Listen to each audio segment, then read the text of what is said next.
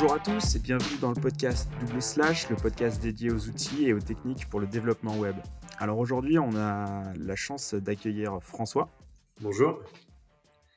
Et on a Patrick avec nous. Bonjour à tous.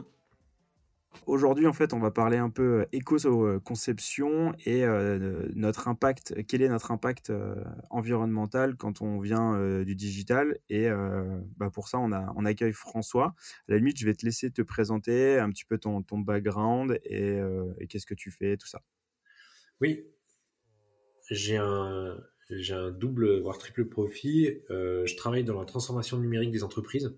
Donc, aider les entreprises à s'approprier la transformation numérique, à la mettre en œuvre, euh, et voir les bénéfices que ça peut avoir euh, pour, pour elles et pour leurs activités.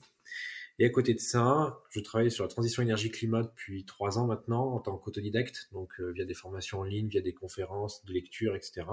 Et c'est quelque chose que, que, que je mets de plus en plus en avant aujourd'hui pour plusieurs raisons. Un, c'est que c'est un sujet qui me touche particulièrement.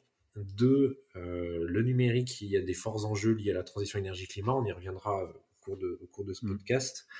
Et, et euh, je pense que la transition, les entreprises ont toujours vécu des transformations. La transformation numérique, c'est une d'entre elles. Euh, la transition énergie-climat, ça va être une autre des transformations euh, des entreprises. Mais au-delà des entreprises, donc c'est une transformation de nos sociétés, c'est une transformation de nos modes de vie, c'est une transformation qui touche tout le monde et dans, dans, la globalité de nos, de, de nos sociétés. Et c'est une transition qui, pour moi, va être d'autant plus importante que la transformation numérique. Donc c'est là où c'est important aussi de voir que, enfin c'est le message clé souvent que je fais passer, c'est que transformation numérique, transition énergie-climat aujourd'hui doivent être menées de front. Et on va, on va y revenir. Je, détaillerai un peu, euh, un peu dans, tout à l'heure ces éléments. Et euh, les entreprises, euh, en général, c'est les entreprises qui font appel à toi. Tu démarches, enfin, je veux dire, tu trouves facilement des entreprises qui sont motivées pour faire des démarches ou, ou c'est comment ça se passe? Actuellement, alors oui, bah pour pour c'est vrai que j'ai pas précisé donc que je suis indépendant aujourd'hui en, enfin je fais, je mmh. fais, du conseil en tant qu'indépendant. Les entreprises que clientes que j'ai aujourd'hui sont surtout des PME start-up.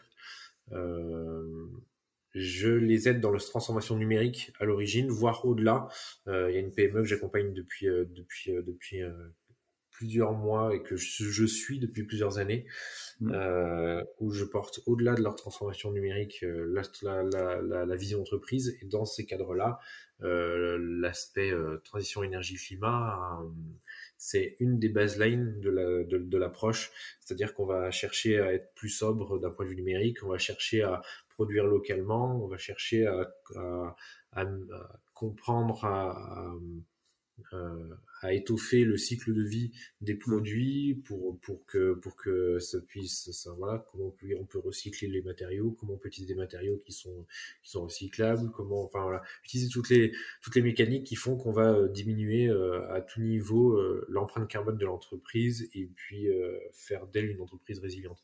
Après c'est des travaux aujourd'hui que, que qui sont on est on est au tout début hein, c'est c'est pas on n'est pas, on n'est pas très avancé encore euh, sur ces sujets-là, euh, tout simplement parce qu'il y a d'autres priorités euh, plus, plus urgentes. mais c'est un travail de fond et c'est une, une, une, ligne de fond qui, qui, base aussi les décisions qu'on va prendre pour, pour l'entreprise. Après, d'un point de vue plus global, des clients qui sont portés sur ces sujets-là et qui ont une vraie, une vraie envie de changer en profondeur leur, leur fonctionnement, euh, moi, j'en ai pas, je n'ai pas vu tant que ça. Euh, il y a beaucoup de gens qui sont sensibles. Il y a beaucoup d'entreprises qui euh, qui sentent que c'est un sujet sur lequel il faut aller, mais sans vraiment comprendre ni les enjeux, ni la profondeur, ni ce que ça impacte au niveau au niveau de leur modèle économique. Mmh. donc, pour l'instant, pour l'instant, je dirais, j'ai de la chance d'avoir une PME qui qui est qui est qui, qui laisse, enfin, qui, fait confiance d'avancer mmh. concrètement là-dessus mais euh, c'est le, le, seul cas de figure que j'ai pour le que j'ai pour D'accord. Il n'y a pas d'obligation, à ce jour, il n'y a pas encore d'obligation pour les entreprises de, de, faire une transition énergétique. Alors aujourd'hui non. Euh, par mmh. contre, euh, c'est euh, aussi dans le discours que j'ai, hein, c'est ce qui va se passer dans les 5-10 ans à venir. Il y aura des il y aura des, des législations qui pourront être fortes sur ces sur ces sujets-là. Le numérique, c'est un, un, gros une grosse source de, consommation d'énergie, d'émissions de, gaz à effet de serre. il y a d'autres aspects également je reviendrai sûrement après sur, l'aspect décorrélation PIB, émissions de gaz à effet de serre. Donc il y a un vrai modèle économique à changer. Demain, il y aura des législations qui vont se mettre en place et ces législations-là vont impliquer une transformation forte des entreprises. Or, euh, le fait de pouvoir euh, anticiper ces législations et commencer à se transformer dès aujourd'hui, c'est minimiser euh, les coûts de cette transformation demain et, avoir des entreprises qui sont plus résilientes et plus capables de, supporter des crises comme bah, par exemple ceux qu'on vit aujourd'hui. D'accord. du coup, est-ce qu'on peut faire un point un petit peu sur... Parce que, bon, évidemment, on est tous au courant qu'il y a un réchauffement climatique, on ne peut pas le nier. Hein, je pense que les hivers sont de plus en plus chauds. Euh, enfin, je peux, en tant que skieur, je peux dire que cet hiver, ça a été euh, un des hivers les plus compliqués au niveau de la neige, surtout au niveau des stations de moyenne montagne. Est-ce qu'on peut faire un point sur, euh, bah, au niveau réchauffement climatique, où on en est aujourd'hui, concrètement, les chiffres, voilà. Alors, concrètement, aujourd'hui, en 2019, c'était un réchauffement de plus 1,1 degré par rapport à l'ère pré-industrielle. Mmh. C'est des niveaux qui n'ont jamais été atteints à mémoire d'homme. C'est-à-dire que de toute la vie de l'humanité, on n'a jamais connu telle température d'un point de vue climatique. Il euh, faut bien faire distinction entre climat météo. Météorologie, c'est la température qui fait le jour même avec le temps qu'il fait. Donc euh, là, on peut avoir des écarts de température qui peuvent aller jusqu'à 20, 25, 30 degrés dans une même journée. Mm. Euh, nous, les êtres vivants, les animaux, les plantes ne sont pas impactés. ça ne nous gêne pas d'avoir des amplitudes thermiques de ce niveau-là. Par contre, quand on parle de climat, c'est des enjeux beaucoup plus importants. Je ne vais, pas détailler ça tout de suite, mais en gros, ce qu'il faut se dire, c'est qu'aujourd'hui, on est à des niveaux de température qu'on n'a jamais connus en mémoire d'homme, euh, qui ont des impacts déjà très importants. Euh, au-delà de la température, euh, du réchauffement climatique, on met une pression euh, sur, sur, la, sur la planète, hein, soit réchauffement climatique, il y a la perte de biodiversité, il y a le fait qu'on est très nombreux et qu'il y a des inégalités qui sont très fortes. 10% hein. des plus riches émettent 50% des émissions de gaz à effet de serre, quand 50% des plus pauvres sur la planète émettent seulement 10% des émissions de gaz à effet de serre. Et puis, mm. euh, jusque-là, on avait un comportement linéaire, prévisible, contrôlable des écosystèmes, de la planète Terre. Et là, en fait, on est en train de basculer petit à petit dans des... Euh, enfin, pas petit à petit, même rapidement, dans des états incontrôlables et irréversibles. Et en fait, euh, pour, pour Paul Yassin, les, les pays s'étaient mis en accord pour les accords de Paris en 2015 de dire on va maintenir le réchauffement sous 1,5 degré. 1,5 degré, c'était un, un, des paliers clés. Il y a un rapport du GIEC qui est sorti en 2000 c'était 2018, je crois, sur le, sur le, sur le rapport, euh, mm. sur, sur le, qu'est-ce que ça signifie 1,5 degré par rapport à 2 degrés. Donc il y avait, il y a vraiment des enjeux forts par rapport à cet objectif-là. On sait qu'il va être difficilement atteignable aujourd'hui. Euh, on est plutôt sur un objectif bas à 2 degrés. Euh, pour donner un ordre d'idée, en fait, pour, pour, bien comprendre, je vais faire un rapprochement aussi avec ce qui se passe, ce qui se passe aujourd'hui. On parle de 1,5 degré, 2 degrés, etc. Mais finalement, qu'est-ce que ça implique pour nous et qu'est-ce que ça, veut dire En fait, euh, y a, donc ça, tous, ces, éléments-là que je vais vous donner, on peut le retrouver dans un rapport de l'ONU euh, qui s'appelle Emission Gap Report, qui est sorti en 2019. Euh, en gros, si on veut tenir un objectif de 1,5 degré à la fin du siècle, il faut diminuer les émissions de gaz à effet de serre de 55% d'ici 2030. Ça veut dire que chaque année, on fait une diminution de 7% des émissions par an. Or, aujourd'hui, ce qu'on observe, c'est que bon, les émissions continuent à augmenter. Il n'y a aucune baisse ni aucune diminution euh, de baisse euh, amorcée. On remarque également qu'il y a un découplage qui est juste impossible entre croissance économique et émissions de CO2. C'est-à-dire que plus on, plus, si on croit le PIB, on croit également les émissions de carbone, d'émissions carbone. Et en fait, finalement, une diminution de 7% par an de gaz des émissions de gaz à effet de serre, euh, aujourd'hui, ça implique une diminution du PIB de 7% par an. Pour donner une idée de ce que ça représente, aujourd'hui, la crise économique qui a été déclenchée par le Covid-19, mais dont la gravité et les causes profondes ne sont pas liées au Covid, ça on pourra, ça on en reparler également. Le, FMI, par exemple, donc le Fonds monétaire international, prévoit une contraction de 3% du PIB mondial. Donc 3%, euh, c'est euh, moitié moins des 7% par an qu'il faudrait pour pouvoir maintenir euh, l'objectif des 1,5 degrés. Mmh. Donc c'est-à-dire qu'il faudrait doubler cet effort en 2020 et réitérer ça chaque année par rapport à l'année précédente.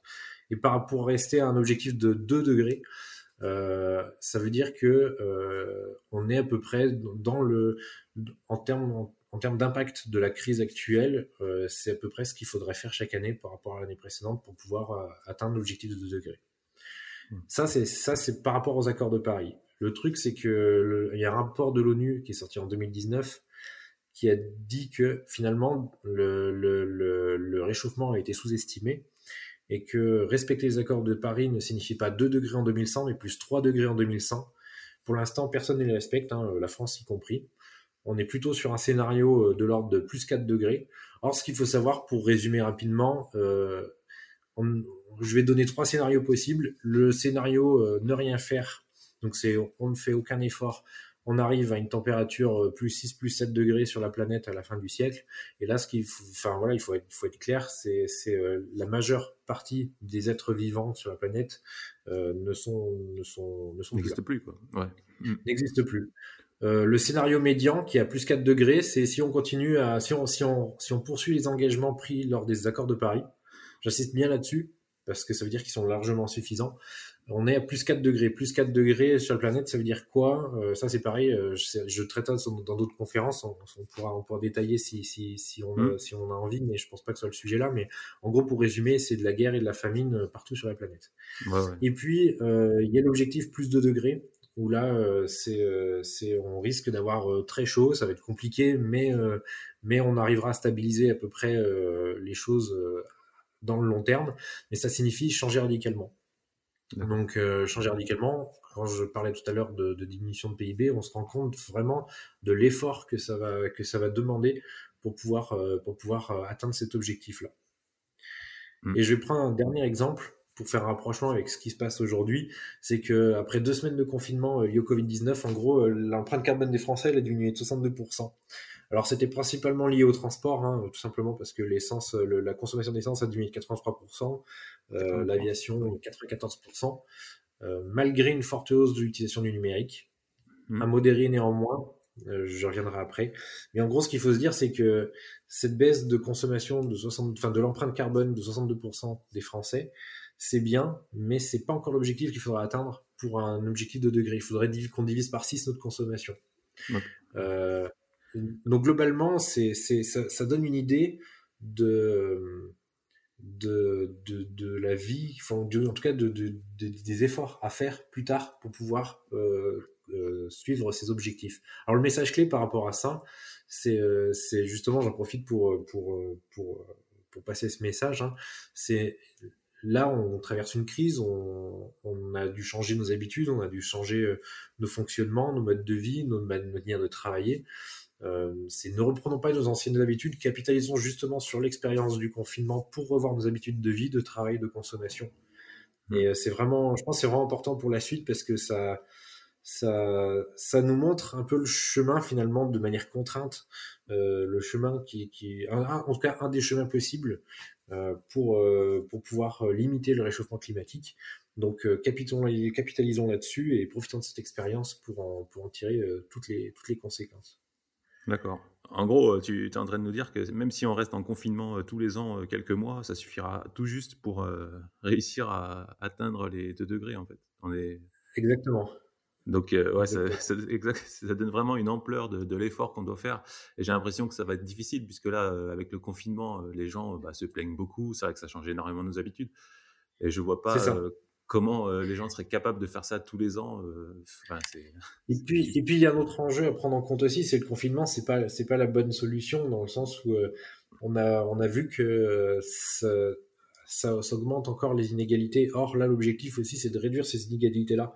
Donc euh, le confinement c'est pas forcément la bonne solution.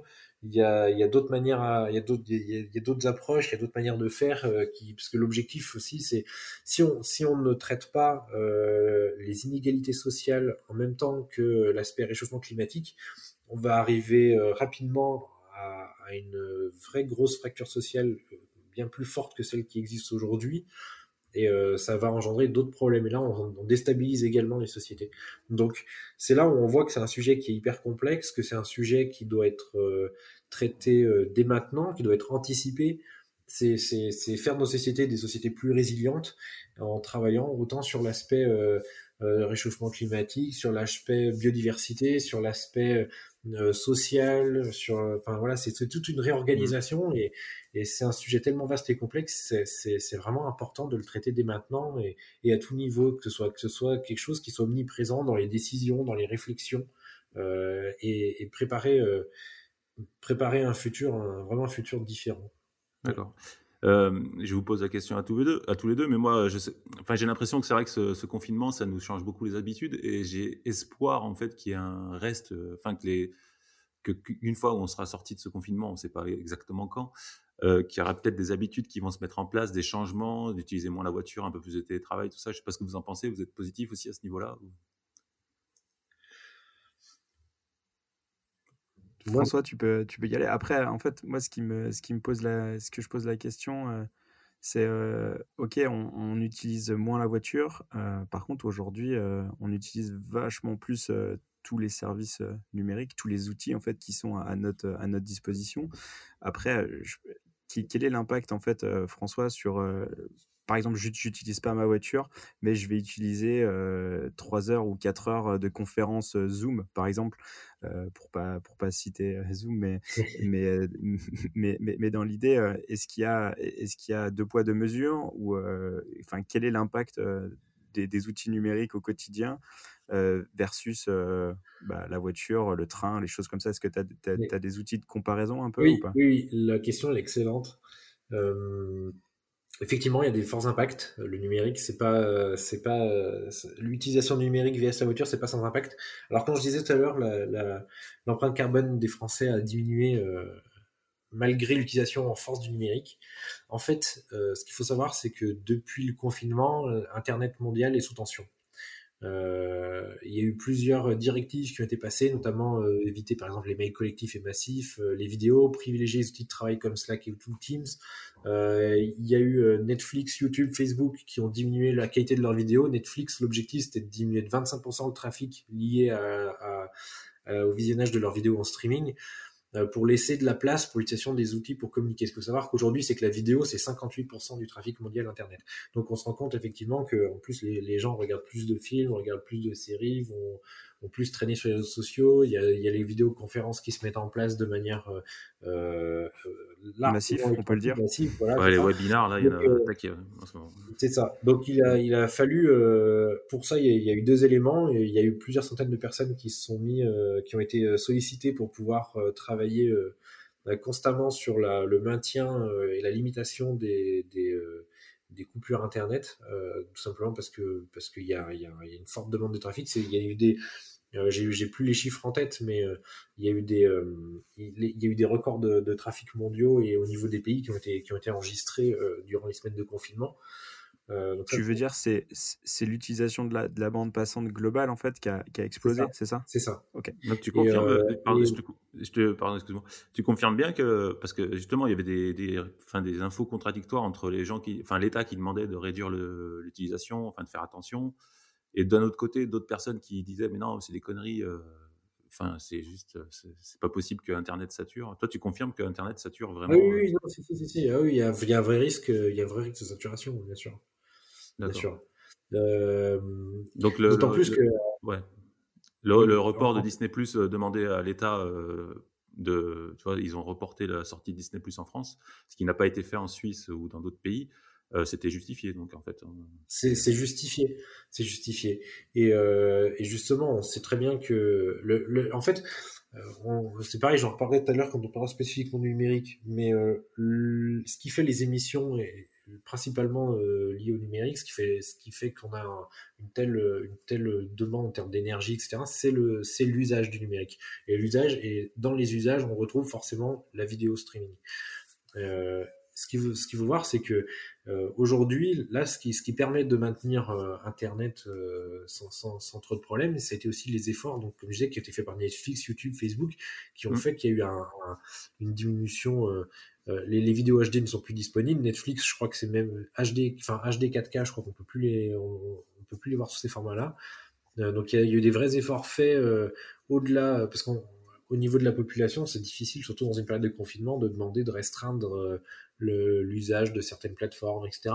Donc en fait, les seuls leviers finalement que, que, que, les gouvernements peuvent avoir, euh, ou en tout cas les acteurs euh, euh, du numérique peuvent avoir, c'est diminuer la, qualité de leurs leur vidéos, c'est reporter, bah, comme, comme ils ont demandé pour, pour, pour, pour Disney, hein, reporter la sortie de, de d'offres ou de films. Enfin, c'est mmh. c'est c'est comment comment par ces biais-là on va on va limiter le. On sait que les gens vont regarder plus les vidéos, on sait que les gens vont vont être plus en visioconférence, etc. C'est comment on va laisser plus d'espace bah, euh, au niveau, clairement, Puis c'est un petit peu difficile en plus avec les enfants à la maison, il faut, les occuper. Donc euh, c'est sûr que Disney ou Netflix c'était assez pratique. Euh, Netflix avait réduit le débit clairement des vidéos, en fait la qualité. YouTube avait juste simplement mis par défaut une qualité inférieure. Et après tu pouvais changer, mettre plus meilleure qualité, mais voilà, il y a différentes approches. Et après, c'est vrai que tu parlais de, enfin, on parle de visio, de Zoom, qui est, qui est beaucoup cité en ce moment avec d'autres soucis. Euh, ils annonçaient des chiffres de, qui sont passés de 10 millions d'utilisateurs avant le, le, Covid à 200 millions en confinement. Donc c'est juste euh, énorme. Quoi. On imagine juste l'impact euh, environnemental de l'utilisation de, de, visio. c'est vrai que, bon, en général, il faut. Et, hum, pardon, vas-y. Ouais. Voilà, et, et d'autant plus que, en fait, est-ce que, enfin, ça c'est une autre question pour, pour François, mais en même temps, est-ce que il n'y a pas aussi un enjeu majeur pour les sociétés comme YouTube ou, ou Zoom, justement, devant un confinement où ils ont une utilisation massive de leurs services, à un moment donné, ils peuvent aussi exploser quoi. Et donc quelque part, il en va peut-être aussi de leur survie de rentrer dans une sorte de sobriété parce que sinon leur cerveau, enfin leur service, il va, il va s'effondrer. Donc s'ils font, s'ils rentrent un peu dans une conscience écologique où ils prennent en compte cette question-là pour des raisons peut-être économiques et juste de survie, bah pourquoi pas, non? Pourquoi pas, ouais. Euh, c'est certain qu'aujourd'hui, étant donné les contraintes qu'ils ont en termes de, charge et de trafic, euh, c'est certain qu'ils doivent prendre des mesures pour, euh, pour optimiser un maximum l'utilisation de leur plateforme, pour, diminuer pour limiter un maximum la charge sur le trafic vs le, nombre d'utilisateurs. maintenant, est-ce que cette, contrainte-là, elle est, liée au contexte actuel qui fait que un, nombre massif de gens utilisent, utilisent les plateformes. Euh, maintenant, est-ce que c'est une, euh, on va dire, est-ce que, est-ce que l'enjeu euh, pour eux il est écologique? Enfin, en tout cas, l'idée derrière, c'est de dire on, va, on va réduire notre empreinte énergétique. pour l'instant, c'est pas sûr. En tout cas, c'est pas ça qui a déclenché ces, ces, ces démarches-là. Et après, est-ce que est-ce que c'est quelque chose qui va durer dans le temps? Là non plus, euh, c'est pas sûr. Typiquement, euh, Netflix, quand on parle de sobriété numérique, on y reviendra aussi sûrement tout à l'heure, mais quand on parle de sobriété numérique, c'est aussi euh, limiter la qualité de la vidéo en ligne pour limiter le trafic. Netflix l'a fait, mais après le confinement, on va retrouver, il, va à nouveau, il va à nouveau proposer les films en version HD 4K. Or, c'est, pas, quand on parle de sobriété numérique, c'est pas la bonne démarche à, suivre. Donc, et, et, pour rebondir là-dessus, est-ce que tu penses que hum, qui a plus d'impact euh, Est-ce que c'est Netflix qui doit faire des efforts de ne plus proposer la 4K ou c'est l'usager qui doit faire l'effort? En clair, est-ce qu'une loi peut euh, euh, imposer à Netflix de ne plus délivrer pour des raisons, environnementales, ou bah, c'est à l'usager de faire la démarche volontaire de baisser la, qualité. Le, quel a le plus d'impact en fait? C'est là, là, toute la complexité de la question. Si, si, on demande à Netflix, si, Netflix aujourd'hui décidait, ben, on, va, on, arrête les, vidéos 4K HD pour, des raisons écologiques. c'est probable que, que des gens changent de plateforme et chez des concurrents qui, eux, proposent des vidéos en haute qualité. Euh, si on, légifère là-dessus et qu'on dit on va passer une loi pour que euh, les, vidéos euh, sur Internet elles soient limitées à une certaine, à une certaine qualité, etc., ce qui toucherait tous les acteurs, ce serait plus juste et ça serait moins impactant pour, pour, pour les différents acteurs. Par contre, aujourd'hui, ça paraît paraît difficilement envisageable au vu de, la puissance, on va dire la, capacité d'influence qu'ont ces plateformes-là. Et le troisième levier, c'est l'usage, effectivement. c'est si, si, tout le monde se met à, regarder les vidéos en, en, qualité basse, etc., euh, il y a des chances que finalement, euh, parce que c'est un poids euh, financier pour Netflix de dire on va stocker des vidéos en 4K ou en HD, c'est des vidéos qui sont très lourdes, ça demande énormément de flux, ça demande des infrastructures assez conséquentes.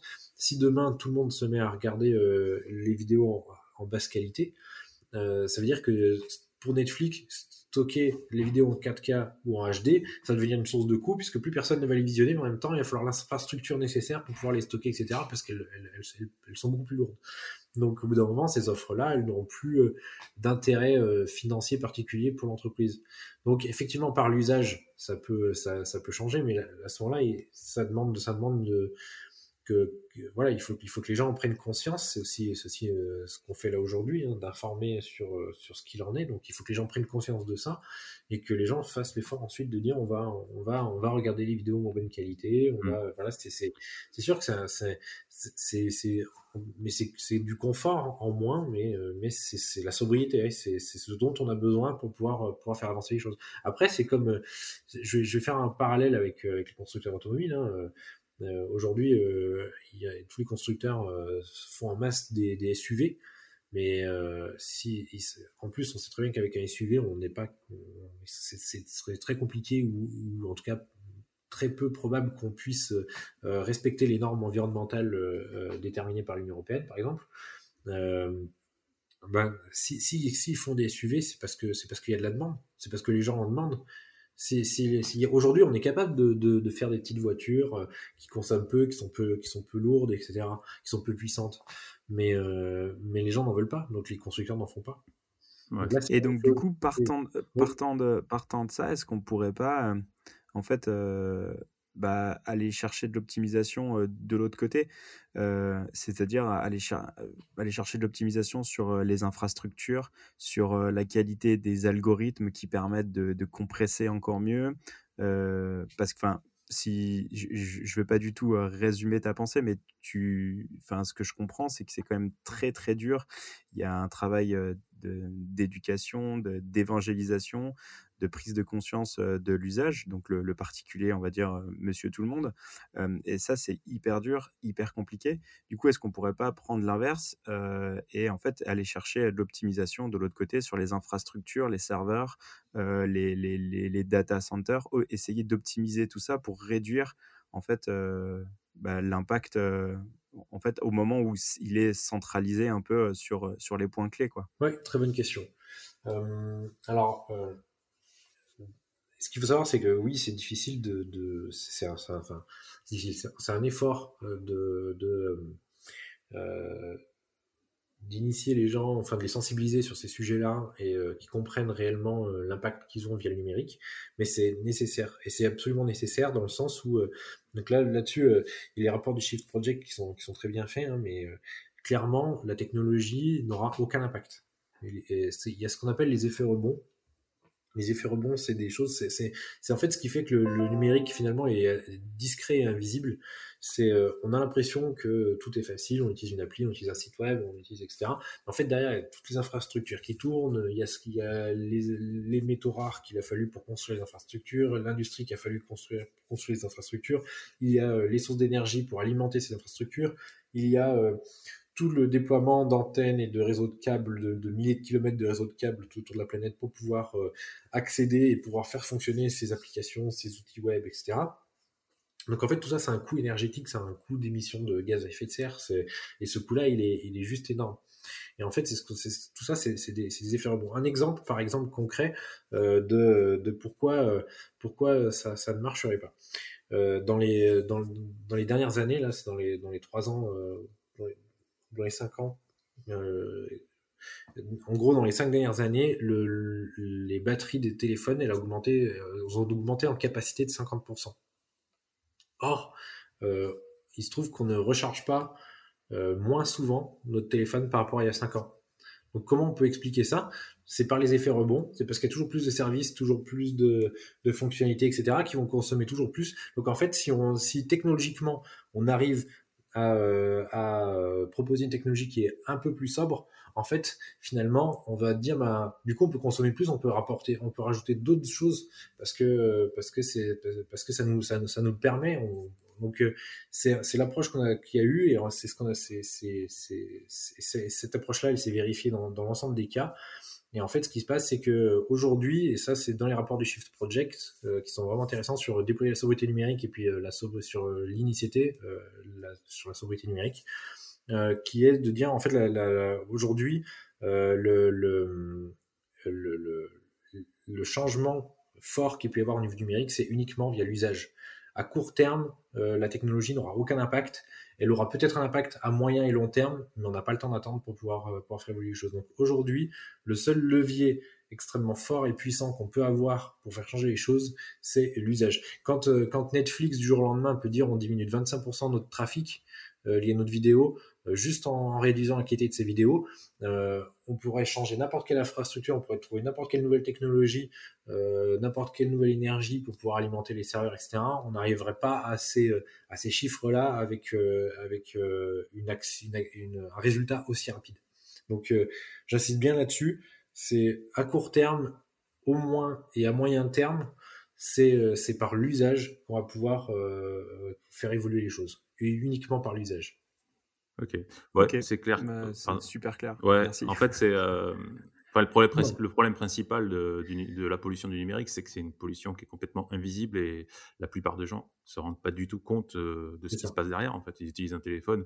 Enfin, on voit qu'il y a vraiment une, un manque d'éducation euh, au niveau du numérique et j'espère qu'un jour on aura une, des cours d'éducation numérique à l'école pour les enfants, tout ça. Et justement, ça nous fait rebondir sur la, la suite, c'est qu'est-ce que au quotidien on peut faire pour bah, au niveau de notre usage du numérique pour euh, bah, essayer de contribuer à ce ralentissement du réchauffement Oui. Alors, je vais commencer par citer le Shift Project. est Shift Project, The Shift Project, c'est une association euh, qui est dont l'objectif c'est de décarboner l'économie, euh, qui a sorti le rapport Déployer la sobriété numérique, et là, euh, ils l'ont cité clairement dans le rapport, donc je le, je le cite également, c'est une phrase que j'aime bien, c'est l'impact environnemental de la transition numérique s'allège si et seulement si celle-ci est plus sobre. Ça, ça résume bien euh, l'ensemble des choses, je trouve, par rapport au numérique, que ce soit d'un point de vue de notre usage, d'un point de vue d'entreprise, d'un point de vue société. C'est de toute façon le point clé, c'est la sobriété. Après, rapidement pour passer sur les entreprises, c'est euh, tout simplement qu'elles intègrent l'impact environnemental en tant que critère de décision quand elles, euh, quand elles font un projet. Ça, ça nécessite de mesurer l'empreinte carbone des projets numériques. Euh, c'est de réduire les impacts du système d'information, mais ça nécessite aussi de mesurer ces impacts-là. De manière globale, que ce soit pour les entreprises ou pour les particuliers, c'est augmenter la durée de vie du matériel. ce qu'il faut savoir, c'est que la majeure partie des émissions de gaz à effet de serre et de consommation d'énergie pour un, pour un dispositif numérique c'est lors de la conception, de la, fabrication. Et ça va très loin pour un smartphone, parce que pour un smartphone, c'est 90% euh, de ces émissions-là qui sont liées à la construction du smartphone. Donc, en augmentant, par exemple, une durée de vie d'un téléphone de 2 ans et demi à 3 ans et demi et d'un ordinateur de 3 ans et demi à 5 ans et demi, on diminue de 40% l'empreinte carbone du, matériel. Donc ça, c'est valable pour tout, tout, tout le matériel numérique.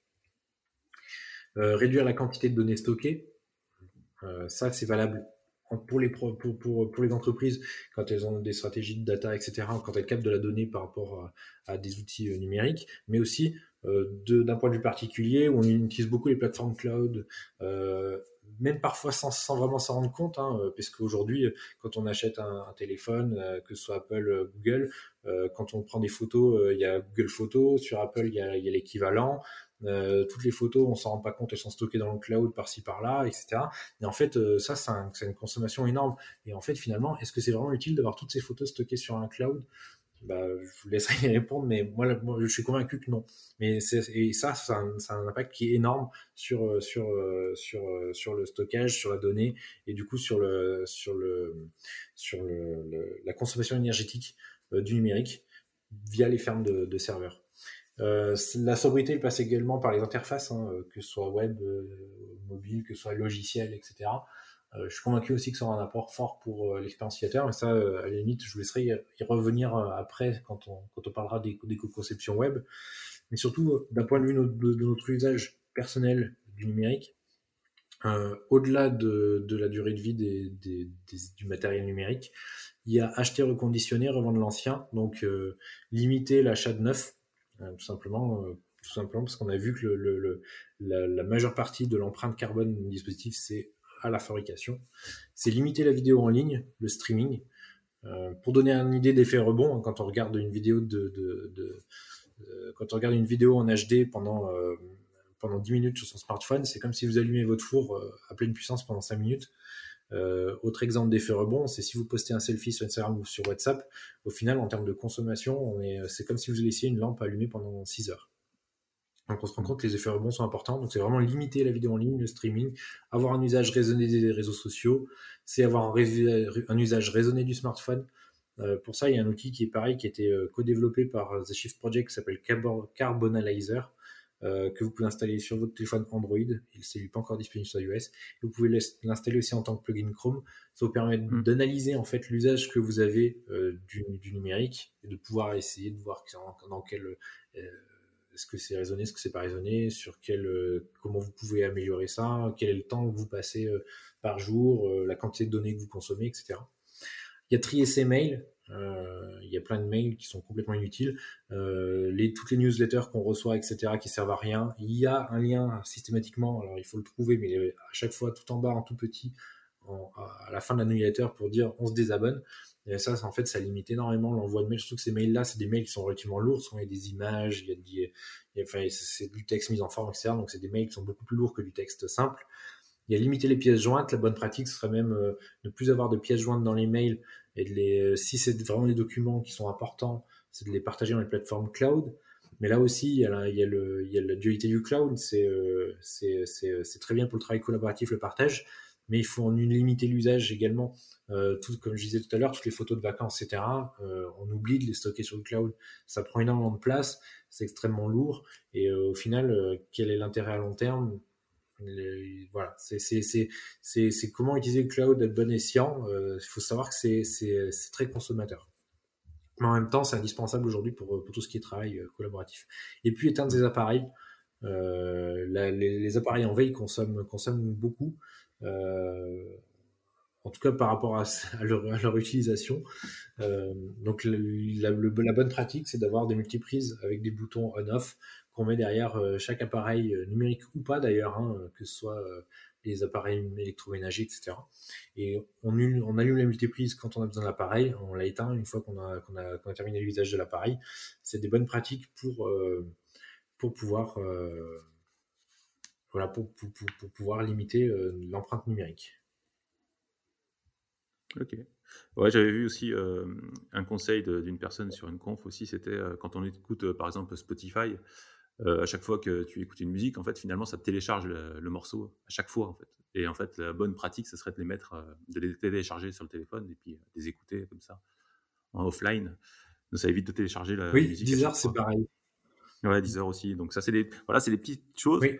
Et même, enfin, moi, j'ai conscient de mon, de mon impact, mais en fait, tu n'y penses pas forcément. En fait. Et c'est tellement facile en fait d'utiliser ces services qu'on se rend pas compte en fait de l'impact. C'est ça, le, comme tu parles du selfie, c'est juste énorme la, la pollution d'un selfie euh, Instagram. Enfin, je sais pas, qu'est-ce que tu en penses, euh, Alex? Oui. Après, euh, je, suis complètement d'accord. Hein. On, on sous-estime vraiment l'impact parce que comme tu l'as souligné François, c'est hyper facile, tout est ergonomique, tout est fait euh, de telle manière que bah, on utilise le service. Et en plus, euh, bon, je vais pas rentrer dans le débat où justement tous ces services font font que et ils, œuvrent, ils dépensent beaucoup d'argent en neurosciences euh, pour justement te rendre complètement addict à, leur service, mais force est de constater que voilà les, gens l'utilisent. Et j'ai pas perdu foi en, l'humanité, loin de là, mais ça me paraît très difficile de, changer les usages de manière massive. après, peut-être que je suis, trop pragmatique ou, ou, je vois tout le mal partout, mais, je pense que, ouais, à nous, développeurs, en fait, d'essayer de, concevoir des choses de telle manière par exemple, tu, tu parles de, de, téléchargement de musique. Bah, en fait, on, télécharge la musique en cache, on la met en cache, comme ça, on la lit en cache. Enfin, tu vois, il y a, plein d'optimisations peut-être à aller chercher et qui doivent être, à mon avis, totalement transparentes pour, pour, pour l'utilisateur. quoi parce que, bah oui, tout le monde a envie de regarder sa, sa vidéo en 4 Enfin, tout le monde, non, peut-être pas tout le monde, mais plein de gens ont envie de regarder leur vidéo en, 4K ou d'écouter Spotify avec une bonne qualité et, de, de, de, de, zapper et tout. C'est vrai que le, mmh, télécharger la playlist pour après la découvrir et l'écouter, ouais, c'est une contrainte et, et c'est pas fait. Et en tout cas, l'application n'est pas faite pour ça. Donc, je pense qu'on a un vrai devoir nous, en tant qu'artisans du web, créateurs, concepteurs de, logiciels web, de, de penser, de, penser la plateforme de telle manière qu'elle soit fluide, aussi bien pour l'utilisateur, parce que c'est quand même lui le client ou l'usager final, et donc on doit penser pour lui, mais intégrer cette, ce, nouveau paramètre en fait. on, a, on a eu l'UX, l'UX, voilà, c'est l'expérience utilisateur. Bah, peut-être qu'il faudrait intégrer dans l'UX cette contrainte. alors, j'aime pas dire contrainte parce que c'est hyper péjoratif, mais cette variable en fait, on va dire de d'éco-conception et de d'environnement intégré dans l'application alors, je suis complètement novice là-dedans, même si j'ai conscience de, de, de l'impact. par contre, ouais, sur vraiment la conception de l'application, est-ce que tu as un petit peu plus de retour, François, ou même Patrick, hein, sur, sur, sur comment un développeur peut intégrer une, sorte de sobriété numérique à son échelle euh, sur l'interface, sur euh, les, technologies, sur euh, l'hébergement, sur l'UX. J'ai aucune. Bah, en fait, bah, on va passer sur l'éco-conception. En fait, l'éco-conception, ça, ça, se calcule dans un premier temps par rapport à des services rendus. C'est-à-dire que, hum, par exemple, pour le site SNCF, il faut calculer l'impact du, du, fait d'acheter un billet sur le site ou sur l'application SNCF qu'est-ce que ça, est-ce que ça va y avoir des frictions, combien de temps ça va prendre, etc. Et quel impact euh, au niveau de l'environnement ça va, ça va avoir derrière. Donc c'est ça en fait. Si moi j'ai besoin d'un billet, juste d'acheter un billet, pourquoi je vais passer 10 euh, minutes euh, sur l'application alors que je pourrais en passer 30 secondes? Voilà, c'est ça en fait. Ça commence déjà par une réflexion au niveau de, de l'utilisation globale de l'application, du service rendu, etc. Donc il y a tout un calcul à ce niveau-là. Et après, tout En termes de rapidité, tu parles? Bah, En termes de, de, fluidité en fait, de, processus. En fait. Ok. Si pourquoi Par exemple, tu, imaginons, tu vas, je prends encore l'exemple du train. Tu vas, as un train à prendre, tu veux consulter l'horaire du train. Eh ben, il faut que cette, cette, euh, cette méthode, enfin, ce que tu veux faire, ça soit très fluide, très rapide et que tu passes le moins de temps possible sur l'application. Il n'y a aucun sens pour que tu passes euh, 5 minutes sur l'application pour voir ton horaire de train alors que tu pourras en passer une minute. Tu vois. Euh, et, c'est là, ça a un vrai impact en fait. Euh. Ok, donc en fait, c'est à nous de designer l'UX de telle manière que euh, la personne trouve son information en instantané et comme ça, il va, il va passer moins de temps. C'est exactement. Et donc peut-être moins de requêtes et enfin moins de requêtes serveurs, donc moins, moins d'utilisation. C'est ça, c'est fluidifier les processus en fait. En fait, on a, tu sais, on a l'habitude des gens qui regardent l'effet, tu sais, le taux de rebond là, sur les Google Analytics. Oui. Et plus il est bas, et mieux c'est. Et en fait, c'est un peu. Euh, mais, mais pas toujours. Mais voilà, et justement, en fait, c'est justement ça. Des... Parfois, un taux de rebond important, c'est peut-être une bonne chose aussi. Ça veut dire que la personne a trouvé ce qu'elle voulait, en fait, et qu'elle est repartie, tout bah simplement. Mais je, je, je, me rappelle d'un de, mec de chez Google qui disait euh, Non, mais moi, mon taux de rebond, euh, il, il, faut qu'il soit super, super, super haut ça veut dire que bah, c'est bien. la, personne n'est pas restée longtemps sur la page de recherche, ça veut dire qu'il a trouvé directement ce qu'il voulait. Quoi. Exactement. Donc là, pour le coup, ouais, ok. Exactement. Puis après, il y a tout un. Bah, toujours dans, le, dans la réflexion du projet, c'est les fonctionnalités. J'ai un chiffre, je crois que c'est 45% des fonctionnalités qui sont pas utilisées en fait quasiment. C'est-à-dire que souvent, tu enfin, en tant que concepteur de sites, tout ça, d'applications, on a l'habitude, les gens veulent mettre plein de choses je vais mettre ça, je vais mettre un truc pour mettre les trucs en favori, machin, tout ça. Et puis au final, tu te rends compte que la plupart des fonctionnalités sont pas utilisées. Et c'est toutes des fonctionnalités qui devraient euh, bah, en fait ne pas exister du tout et euh, qui permettront de, bah, déjà d'avoir un code plus simple, une meilleure maintenabilité du code, et puis derrière, moins d'impact au niveau de l'environnement quand l'application va tourner ou le site va tourner. Voilà, moins de requêtes, toujours. Voilà, c'est tout. en fait, avant de d'optimiser le site en au niveau front, etc., c'est déjà une, démarche au niveau du, de la réflexion du, projet, en fait, déjà en amont. En fait, c'est ça, l'éco-conception, ça commence du, du début jusqu'à la fin. C'est pas juste à la fin, j'optimise les requêtes, euh, je baisse le poids des images, etc. Non, c'est dès le début, je réfléchis à mon projet pour qu'il soit optimisé déjà de base, en fait. Qu'est-ce que j'ai besoin? Voilà, exactement. Qu'est-ce qu'il me faut, quoi? Ouais. Je, je, me rappelle, je prends toujours euh, cet exemple-là euh, où un designer met une petite loupe. donc, il prend son icône, ça lui prend à peu près 30 secondes à, faire, il met sa petite loupe et il dit, bah, en fait, quand tu cliques dessus, tu vas faire une recherche sur toute l'application. Donc, tous les users, tous les messages, toutes les conversations. Et en fait, ce qu'il n'a pas conscience, c'est que cette petite loupe, bah, derrière, il y a énormément de, de, travail parce que c'est une grosse fonctionnalité.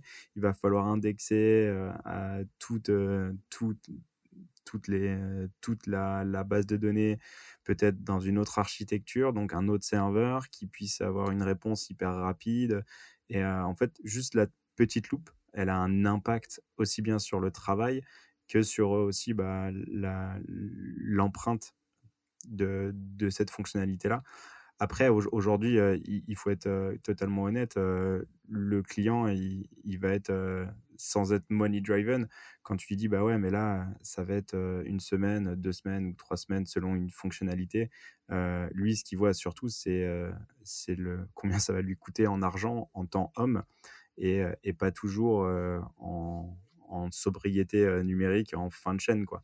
Donc et, et, là, pour le coup, est-ce que, est que vous avez euh, des, retours sur euh, des clients qui sont euh, vraiment dès la conception, dans cette sobriété-là, de, penser le, site, le, service, l'app, vraiment de, manière réfléchie d'entrée de jeu?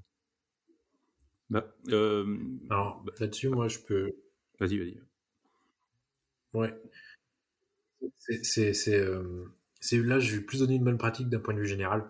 C'est moi de mon observation, euh, j'ai pas vu, euh, j'ai pas rencontré de clients qui étaient qui étaient qui étaient vraiment impliqués au point de à tout niveau lors de la conception d'un outil, on va le, on va, on va, on on, va avoir la vision de l'empreinte de l'empreinte carbone de l'outil avec avec ce qui consomme, ce qui, ce qui comment comment il va être conçu. Par contre ce que je pense qui est important, et ça, ça fait partie des grandes recommandations euh, d'un point de vue global sur la sobriété numérique, c'est prendre l'empreinte, enfin l'empreinte environnementale comme critère de décision dans un projet numérique.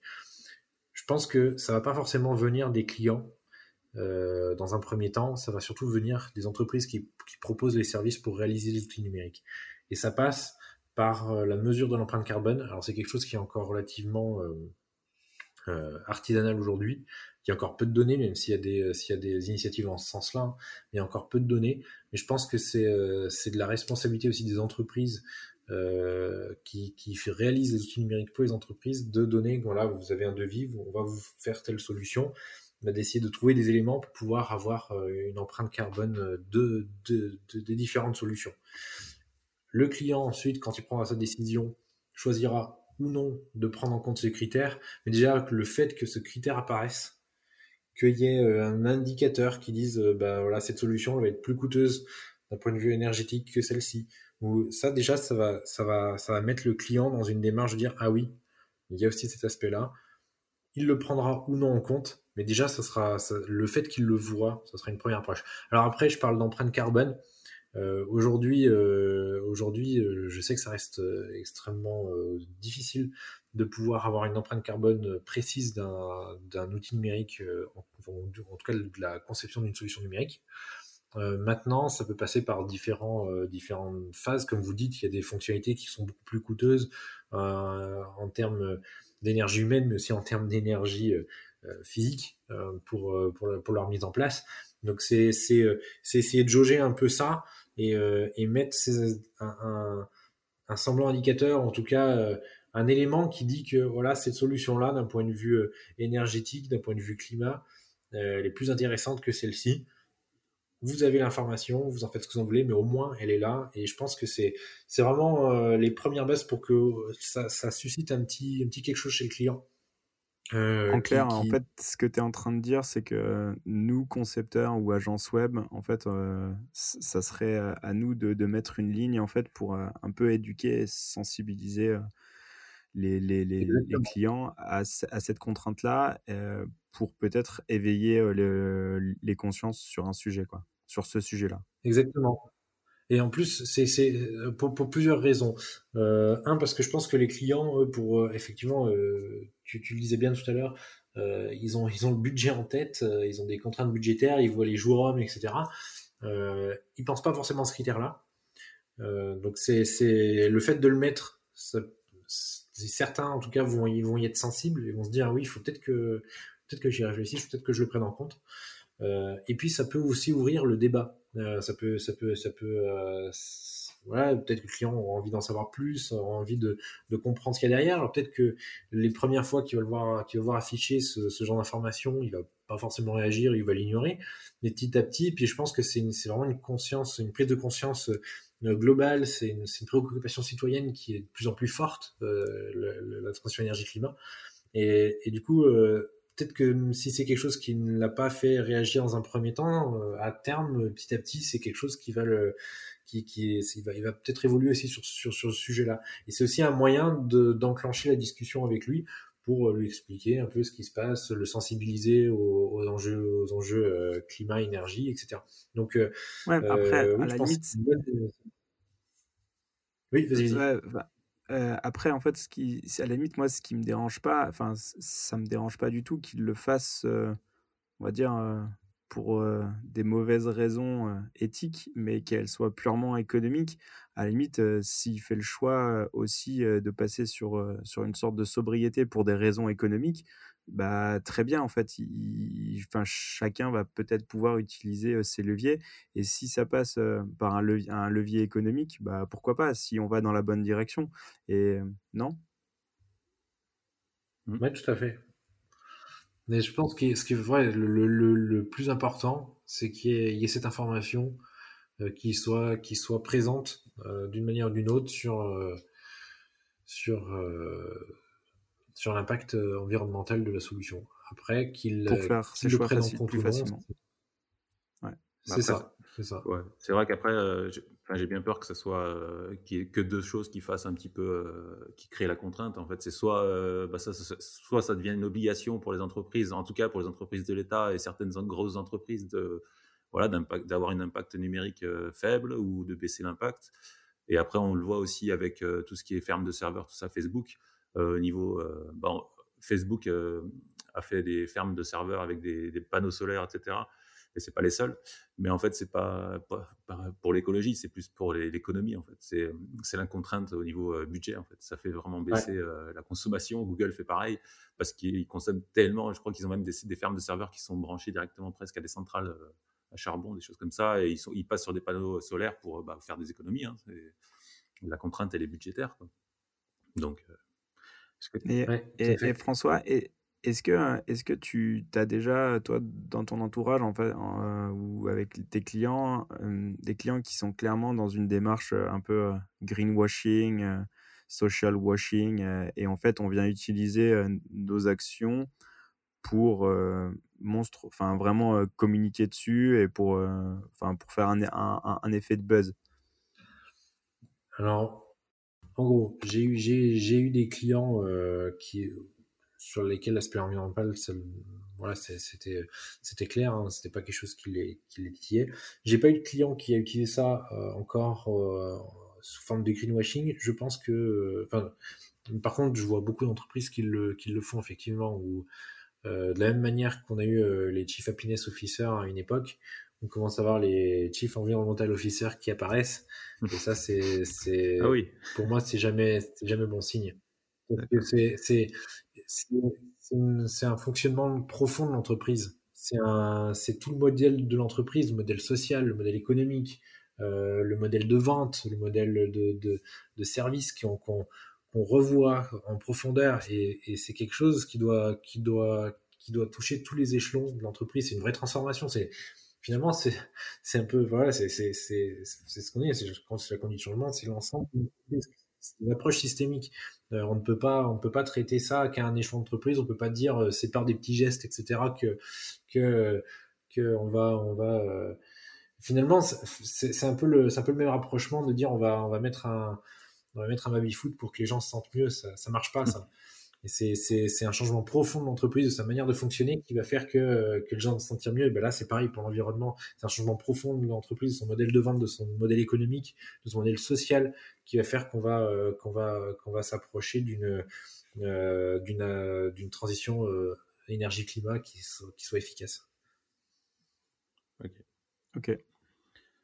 Euh, je ne sais pas si on peut revenir un petit peu sur l'éco-conception aussi, parce qu'on n'a pas encore énormément parlé.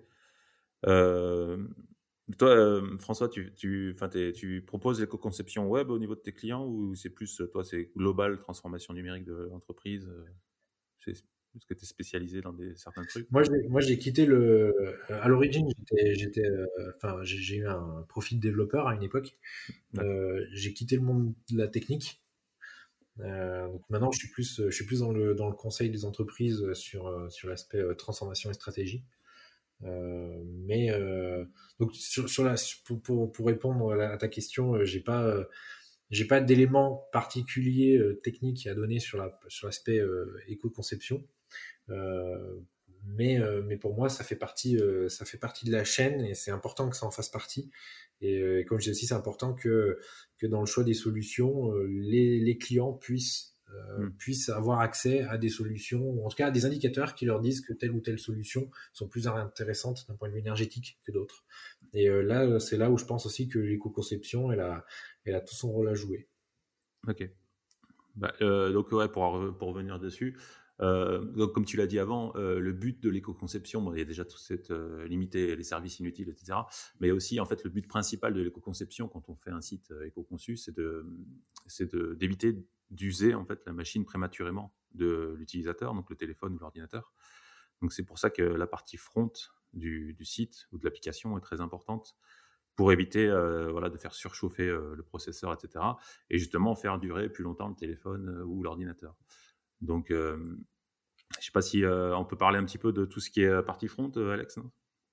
Bien sûr, euh, moi je suis fan de Particles. Euh, particles avec les petits trucs qui bougent, euh, voilà, qui font tourner les, les, les, CPU comme les ventilateurs. Ouais, qui en, chauffe. En 30 secondes, t'as ton, as, ton, ton ordi qui se met à ventiler comme pas possible. ouais. Non, voilà, donc toute la partie front, c'est une optimisation et c'est aussi un. Alors, moi, je me suis assez rapidement rendu compte que tout ce qui était web performance qu'on bah, prône depuis quelques années, euh, donc euh, avoir des sites rapides, légers, etc. Bah, c'est très très proche aussi de l'éco-conception, parce que c'est à peu près le même principe, c'est euh, limiter les requêtes, limiter les éléments dans la page pour que le processeur travaille moins. Enfin voilà, c'est toutes des choses qui font que l'ordinateur, le, browser va beaucoup moins travailler pour afficher une page. Donc tout ça, c'est voilà, du travail à faire en partie front. au moment voilà de concevoir le site, donc faire des sites, des designs simples et plutôt mobiles first pour avoir moins d'éléments un peu plus épuré. Donc, comme ça, du coup, ça fait moins travailler euh, le browser, euh, réduire le poids des images, euh, tout ce qui est compression, minification des fichiers JS, CSS, etc. Réduire le nombre de requêtes de pages. Enfin, tout ça, c'est des, voilà, c'est des, des, réflexes qu'on a déjà au niveau de la, de la performance web. Mais c'est exactement, quasiment la même chose pour tout ce qui est éco-conception au niveau front. Bah, tu parlais des particules. Les particules, par exemple, c'est des, animations qui sont faites en JS. Donc, tout ce qui est animation fait bah, c'est essayer de les faire avec du CSS plutôt qu'avec du JavaScript, puisque c'est prévu pour les animations CSS et c'est beaucoup plus efficace. Et voilà, mettre les choses en cache, etc. Utiliser la Jamstack. Donc nous, on prône la Jamstack depuis un petit moment. Mais voilà. Depuis longtemps. depuis très longtemps. On en parle. Voilà, faire des sites statiques quand, c'est quand ça suffit largement, plutôt que de faire tourner des serveurs derrière avec du PHP, du Java ou que sais-je. Euh, alors que ça affiche toujours la même chose. Enfin, voilà, c'est toutes des bonnes pratiques euh, de web performance qui s'appliquent exactement à l'éco-conception. C'est voilà, c'est.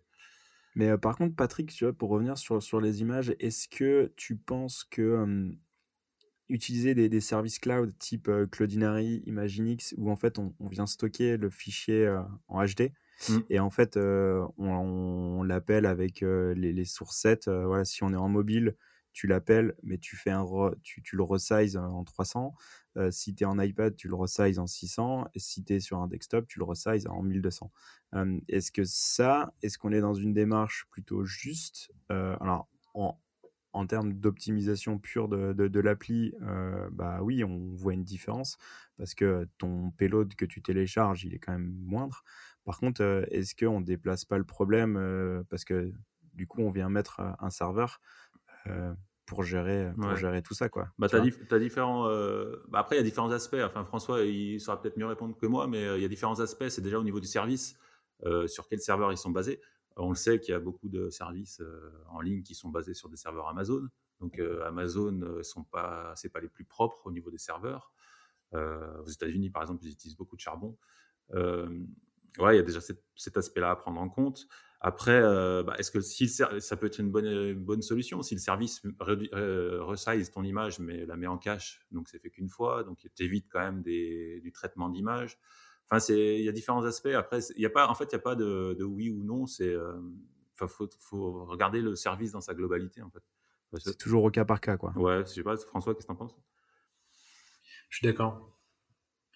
Euh, alors, pour, plusieurs raisons, hein, euh, c'est, du cas par cas, mais je pense, enfin, pour moi, le, cette conception-là, elle doit vraiment être guidée par l'utilisateur pour, pour, euh, sur plusieurs aspects. Sur le suivi de son parcours au niveau de l'utilisation euh, du site ou de l'appli. Euh, mais guider, guider ce parcours-là, ça implique aussi de, comprendre. De, enfin, pour moi, il y, a, plusieurs aspects qui, se lient. on va parler de données minimum viables. donc, quelles sont les données minimum qu'on va, qu'on va, qu'on va capter, qu'on va utiliser, pour minimiser les échanges. Donc, comment limiter les, les, les appels serveurs. Euh, il y a sur euh, le design qui va être plus sobre, avec euh, moins d'images, avec avec tout ce qui est tout ce qui est effectivement les polices etc on va les pages on va utiliser un maximum le cache. C'est ça passe ça passe aussi par par la, la simplification de l'expérience utilisateur euh, moins de clics, moins de, moins, de, moins de parcours de page pour arriver à un objectif, c'est aussi moins de, moins de chargement, moins de traitement. Donc il y a un vrai, euh, un vrai travail à faire pour, euh, pour rendre plus sobre l'expérience utilisateur dans son ensemble. Et, et après, forcément, ça, ça, ça, a un impact sur le. Ça se traduit en termes techniques aussi par, la, par de la sobriété. Ok. ok. je sais pas si on peut rajouter, on en est je pense qu'on a déjà pas mal euh, avancé là-dessus. Euh, on a encore des choses à développer sur euh, l'éco-conception. Ah, après, je pense qu'on pourrait peut-être, on mettra de toute façon tous les, tous les liens dans, le, dans la description, tous, tous, les, tous les sites que tu as, que as parlé. on peut lister un petit peu les, les, livres, tout ça, les sites, ouais. Que tu as évoqué, les livres, ouais, carrément. Bah, au niveau des livres, euh, bah, il n'y en a pas des tonnes en fait, mais euh, j'avais, moi, bah, je me suis beaucoup intéressé au sujet et du coup, j'avais lu quelques livres. Euh, il y en a un qui est Sobriété numérique, les clés pour agir en 2010, et il a été publié en 2019. Donc, c'est bah, comment devenir un petit peu, mettre en place la sobriété numérique au niveau de son quotidien. Et après, il y a un autre site donc, qui est plus éco-conception web, donc, qui s'appelle tout simplement les 115 bonnes pratiques pour l'éco-conception.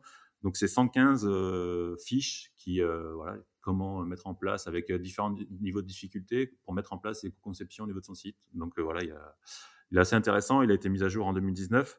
Il y a quelques fiches encore qui sont un petit peu dépassées parce que ça parle à des moments ça parle de flash ou des choses comme ça, mais dans l'ensemble c'est des pratiques qui sont vraiment intéressantes à regarder. Ça se lit assez rapidement et c'est assez pratique. Après, euh, au niveau des sites, il y a un site qui permet de tester euh, votre site internet, voir un petit peu l'impact qu'il a. C'est EcoIndex, un des plus, connus. Euh, vous mettez l'URL et puis ça vous donne un petit peu l'impact et ça vous donne un classement par rapport à tous les autres sites qui ont été testés. Donc c'est intéressant et euh, ça permet de travailler là-dessus en essayant de faire monter le score. Il y a Green IT, donc c'est eux qui ont fait EcoIndex. ils proposent aussi des formations pour monter en compétences au niveau de l'éco-conception. Et ensuite, euh, il y avait aussi une ressource qui est intéressante, c'est euh, clickclean.org. C'est un, site de Greenpeace qui donne un petit peu l'état des, services, des plus gros services, donc Facebook, Google, YouTube, etc. Euh, est-ce qu'ils sont green ou pas? Donc on voit que Facebook, euh, Google, YouTube, ils sont euh, plutôt ils sont notés A. Par contre, tout ce qui est Netflix, on en parlait tout à l'heure, mais Netflix ils sont plutôt D. Donc on voit que c'est pas très très clean encore aujourd'hui Netflix. Twitter aussi est en F. Donc voilà. Et j'ai une super vidéo aussi à vous recommander puisqu'on parlait justement d'interface un petit peu sobre. c'est une vidéo qui était au Blend Web Mix l'année dernière. c'est Rémi Guyot qui travaille donc chez Blablacar qui, est designer chez Blablacar et qui expliquait comment ils ont euh, épuré euh, l'interface euh, de service. Enfin, voilà, comment ils ont épuré. Il explique la, mise en place de, voilà, du design qu'ils ont réussi à mettre en place en enlevant des choses plutôt qu'en rajoutant des choses. Et voilà, ça, c'est une sorte de, c'est comment mettre en place voilà une, interface plus épurée pour voilà pour un meilleur, moins d'impact sur le sur l'environnement. Ça c'est une vidéo que je vous recommande qui est, je on mettra ouais on mettra les liens avec le, podcast. Voilà pour les ressources. François, tu peux tu, tu veux rajouter peut-être agréger toutes toutes les toutes les ressources que qu'on a évoquées peut-être? Ouais. Euh moi, je compléterais bien aussi pour, euh, pour une, vision plus large. Donc, il y a les, rapports de Shift Project sur la sobriété numérique qui sont aussi euh, intéressants. Euh, plus globalement, moi, j'incite, je vous incite force, force, fortement, pardon. je vous incite fortement à, à regarder aussi les, les vidéos de, notamment une vidéo de Jean-Marc Jancovici qui, euh, explique bien euh, la transition énergie-climat, pourquoi aussi les enjeux, etc. Et bien comprendre. Euh, là, je refais, je refais un peu pareil global, mais que le, numérique, c'est un des leviers de la, transition. je, sur, sur ces aspects-là, pour moi, la, transition numérique, la transformation numérique, et la transition énergie-climat. Donc, c'est deux choses qui doivent être, euh, prises en compte de manière systémique. La transition numérique, euh, transformation numérique, ça doit être la sobriété numérique, elle doit être déclinée à tout niveau, que ce soit d'un point de vue stratégie d'entreprise, que ce soit d'un point de vue fonctionnement des outils, d'un point de vue fonctionnement de l'entreprise, mais aussi d'un point de vue usage et conception des, outils, des outils numériques, des sites, etc. Et là, pour moi, l'éco-conception, elle a toute son importance euh, pour, euh, donc c'est vraiment, vraiment, toute la chaîne hein, qui est toute la chaîne liée au numérique et à l'entreprise qui est, qui, est, qui est affectée.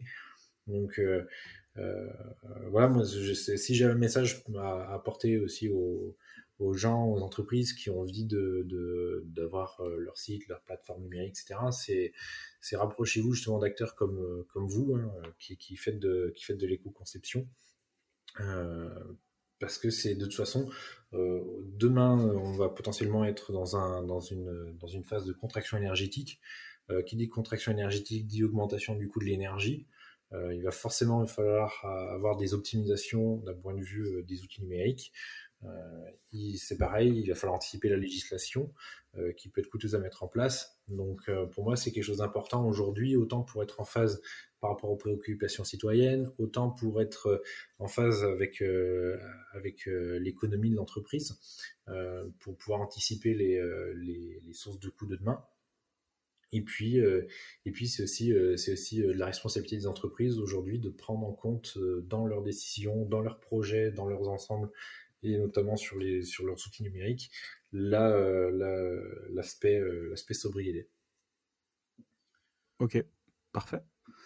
Et bah, à la limite, euh, je vous propose qu'on en reste là pour cet épisode. Et puis, euh, Patrick, tu veux, tu veux finir? Tu veux donner le mot de la fin? Euh, bah, le mot de la fin, essayez de, de regarder un petit peu plus par sur l'extérieur, occupez-vous de vos enfants, faites de la cuisine et lâchez un peu vos téléphones, j'ai envie de dire. voilà, en gros, le mot de la fin, essayez d'être un petit peu sobre au niveau de l'utilisation du numérique. Instagram peut attendre un petit peu, on n'est pas obligé d'y aller toutes les 5 minutes. Et puis, et voilà quoi. voilà ce que j'ai envie de dire. Merci. Ciao ciao à tous. À bientôt. Merci. Ciao. Merci.